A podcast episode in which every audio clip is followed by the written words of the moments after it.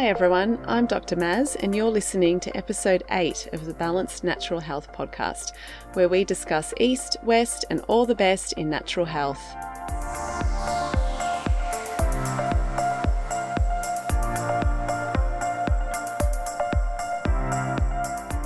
Today's podcast was prompted by a question from one of my lovely patients. They had been getting questions from friends regarding the difference between acupuncture and dry needling, and the chat that we had about that inspired today's episode. In my opinion, it's an interesting and a very important question to cover because despite the fact that both modalities use the same tools, they both use uh, filiform acupuncture needles, the required training, regulation, protection of the public, and evidence based research around the two greatly differs. So it's worth knowing the difference. So let's get into the details. First, let's briefly look at what is acupuncture and what is dry needling. Acupuncture is one of the key technologies employed by doctors of Chinese medicine to support the body in its path to health, so in its movement towards homeostasis or dynamic balance. Acupuncture has been used for at least 8,000 years, we have evidence of stone needles dating back to that time. Luckily, we now have very fine, sterile, single use needles, which are so often painless. And they're so fine that one of my younger patients calls them fairy wands. And in fact, you could fit eight of them into the width of one millimeter. So they're really, really fine, very hair like. Over the millennia that acupuncture has been used, it has developed a really rich toolbox of different approaches for different situations and different patients. We're all different, so treatment is going to be tailored to the individual for best results.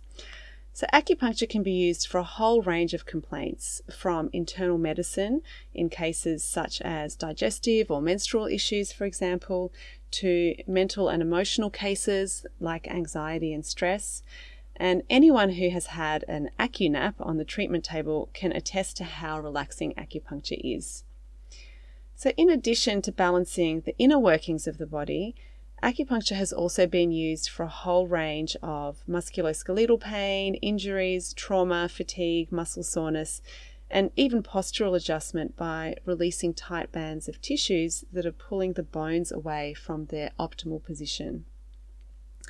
Acupuncture has a myriad of approaches for treating pain and injuries, and a trained acupuncturist will choose the best approach for that particular patient. So, while one of our approaches can be to go directly for the tight or painful area, finding the trigger points in the muscle and connecting with those, in many cases this can be too painful or it can either even further aggravate the issue and may even be contraindicated in some cases. For example, in pregnancy, lower back pain and sacral pain are quite common, but needling and strong massage over that affected area is contraindicated during that time because there's a potential risk of induction of early labour. So, luckily, in acupuncture, we have a whole system of distal acupuncture, which is what I practice very often in clinic. And distal acupuncture uses areas distant to or away from the pain to provide pain relief and therapeutic benefit. So, for the pregnant lady with back pain, there are points on the hand, arm, leg, and even the head that I could safely choose to use without any need to go anywhere near her back. For the times that we do want to work locally as acupuncturists, we look for tight areas within the muscle that are tender to touch and which can refer to other locations nearby. These are called Ah Shi points, which translates as Ah, yes, that's it, that's the spot. So the referral patterns will very often follow acupuncture pathways. And this is because Chinese medicine has for millennia understood the planes of fascia. And fascia is the connective tissue that covers and links not only organs and other tissues, but also all aspects of the musculoskeletal system.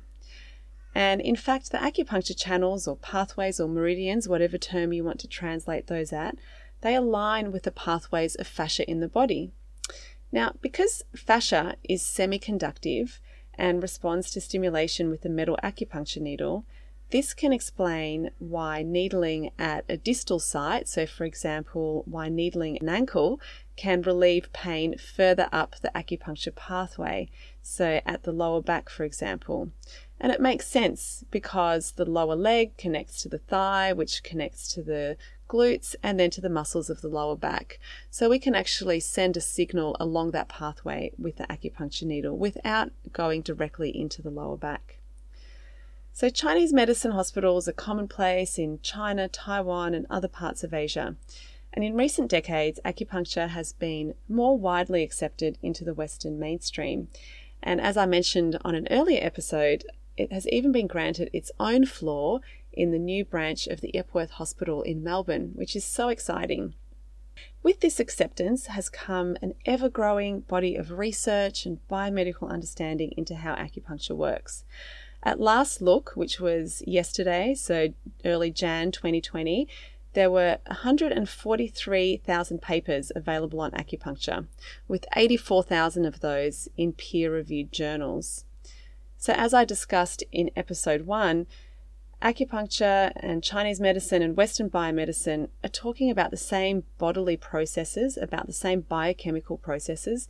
They're just using a different language. So, when Chinese medicine talks about encouraging flow with acupuncture or boosting reserves of one thing while reducing or draining an excess of something else, biomedicine talks about the same thing, but just using the language of neurotransmitters, gasotransmitters, hormones, and chemical markers. All of these are the body's biochemical messengers, and acupuncture has been shown to affect the free flow and relative levels of these, whether boosting or reducing. So, basically, supporting the body in moving towards that state of homeostasis or dynamic balance. Now, over thousands of years, doctors of Chinese medicine have refined their knowledge and have linked various acupuncture points with differing effects throughout the body. And importantly, this has been confirmed in functional MRI scans, where specific parts of the brain consistently light up in response to related acupuncture points. So, acupuncture offers so much more than just popping needles into sore areas or trigger points. So, how about dry needling? So, dry needling is a technique developed in the 1940s to treat muscular pain. And the term dry needling was coined to differentiate it from wet needling, which is where substances like cortisone or other injectables were injected into trigger points using hypodermic needles. So, initially, thicker hollow needles were used for dry needling, but dry needlers have now embraced the thinner filiform acupuncture needles. So, feeling for a tender point in the muscle, they will insert the needle into the ah shi, the ah yes, that's it point, to elicit a twitch response. So from that we can see that dry needling is just it's acupuncture, it's just one of the many tools in the toolbox. But unfortunately it's not uncommon to see descriptions of dry needling touting the practice as evidence-based or biomedically based in comparison to acupuncture. But this doesn't match up to reality. As I mentioned earlier, acupuncture has been extensively studied and understood from a biomedical perspective as well as a Chinese medicine one, with over 143,000 research papers on the topic. By comparison, dry needling doesn't even hit 3,000 research papers and a little over 2,000 in peer reviewed journals. So we can see that the argument that dry needling is more evidence based or science based doesn't really hold up. So now that we know the difference, why should it matter? Well, the main issue is really around the difference in safety, regulation, and the level of training required.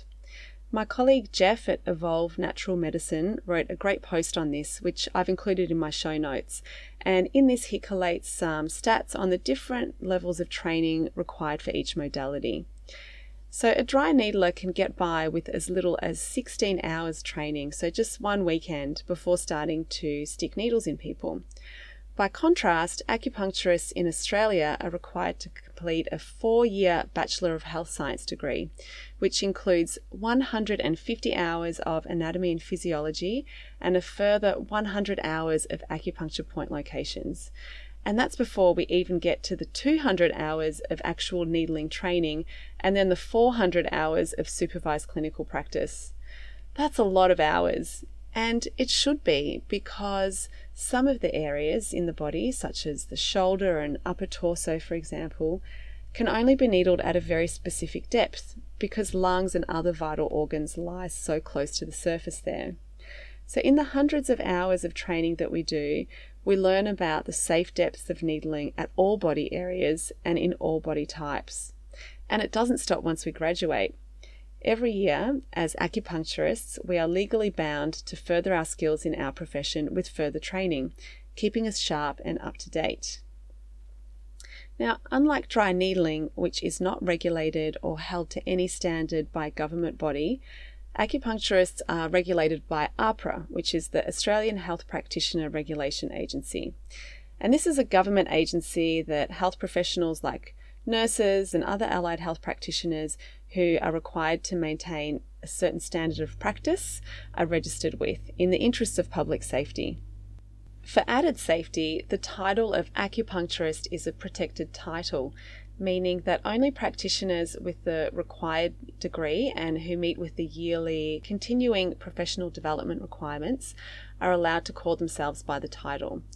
Anyone who is offering acupuncture but is not actually a registered acupuncturist or a registered Chinese medicine practitioner is acting illegally. So, this is called holding out and it's punishable by significant fines. So, safety and vastly more training is one reason to choose acupuncture. Other reasons are that we have so much more in our toolbox than just working with trigger points. This means that you'll get a holistic treatment and we can get to the root of the problem for better long term outcomes and with less pain because we're not always going to be aggravating an already upset area. So, we always have a choice, and our health and wellness is in our hands. So, it's important to be informed. So, to make sure that you are seeing a registered and qualified acupuncturist if you do choose to get needling therapy, you can look up your practitioner on the AHPRA website and I've included the link in the show notes. So you can just pop in your practitioner's name and make sure you choose Chinese medicine practitioner, which is the legal title that covers acupuncturist as the profession, and this will let you know if the person giving you acupuncture is legally qualified and sufficiently trained to do so. So, I hope that's been helpful. I hope that's helped bust some myths as always, I'd love to answer any questions you might have or bust any further myths you might have burning curiosity about. So please get in touch with me with those on Insta, Facebook, or via my website. If you've enjoyed what you've heard, please share it with others who might be interested. If you feel inspired, please leave a review or rating on iTunes because that helps us share the love and reach more people. And just a statement, as always, that Chinese medicine is a personalized functional medicine that targets the treatment to each individual. So, therefore, this podcast is for informational purposes only and does not replace your health practitioner's advice. If you'd like more information about Chinese medicine or balanced natural health, please get in touch on balancedacupuncture.com.au or on Instagram at balancedacupuncture or Facebook at balanced Brisbane, one word. Thank you so much for listening and wishing you the very best of health.